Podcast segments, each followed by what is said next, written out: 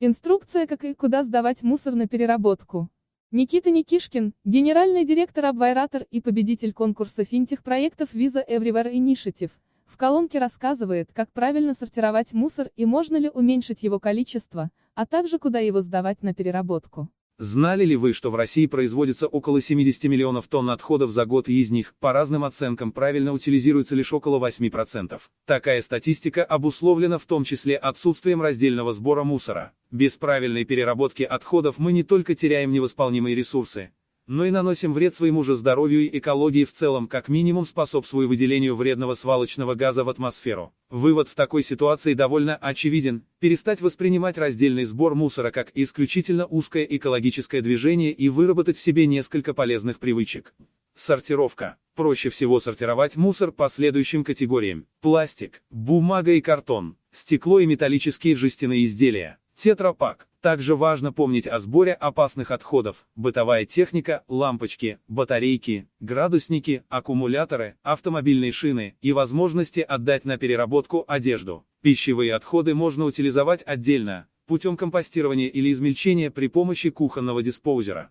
Важным дополнением также является организация правильной сортировки мусора в вашем дворе. Для этого нужно, во-первых, найти транспортную компанию, которая будет заниматься правильным вывозом мусора, а также поставить разные контейнеры для мусора в вашем дворе. Во-вторых, нужно связаться с вашей управляющей компанией и уведомить их о нововведениях. В-третьих, следует рассказать жителям о том, как именно ими пользоваться.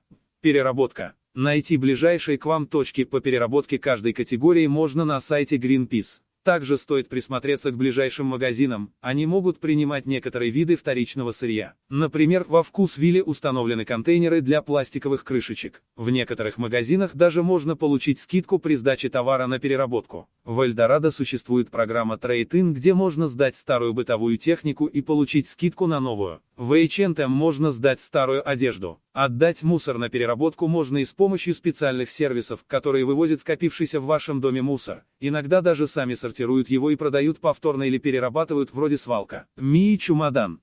Уменьшение производимого мусора. Важно не только правильно перерабатывать и сортировать мусор, но уменьшить его количество. Также стоит рассмотреть вторичное использование, перепрофилирование или ремонт вещей, которые могут служить вам другим способом. Например, старая гитара, которая пылится у вас в шкафу, может стать полкой для книг или цветов, а бутылки красивой формы могут стать аутентичным светильником. Во многих городах проходят целые апсайкл-ярмарки, где люди продают вещи для вторичного использования. Технологические решения.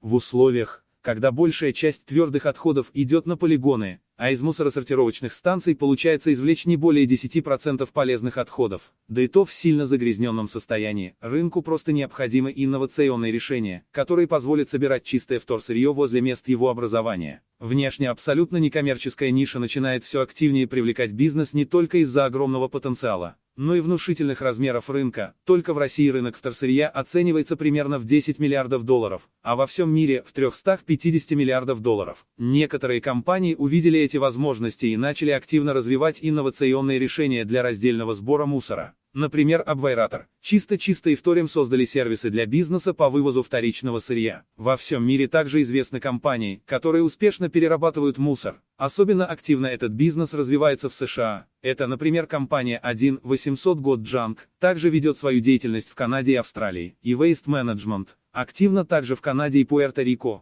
которая вместе со своим ключевым конкурентом Republic Services обрабатывает более половины собранного мусора в Соединенных Штатах.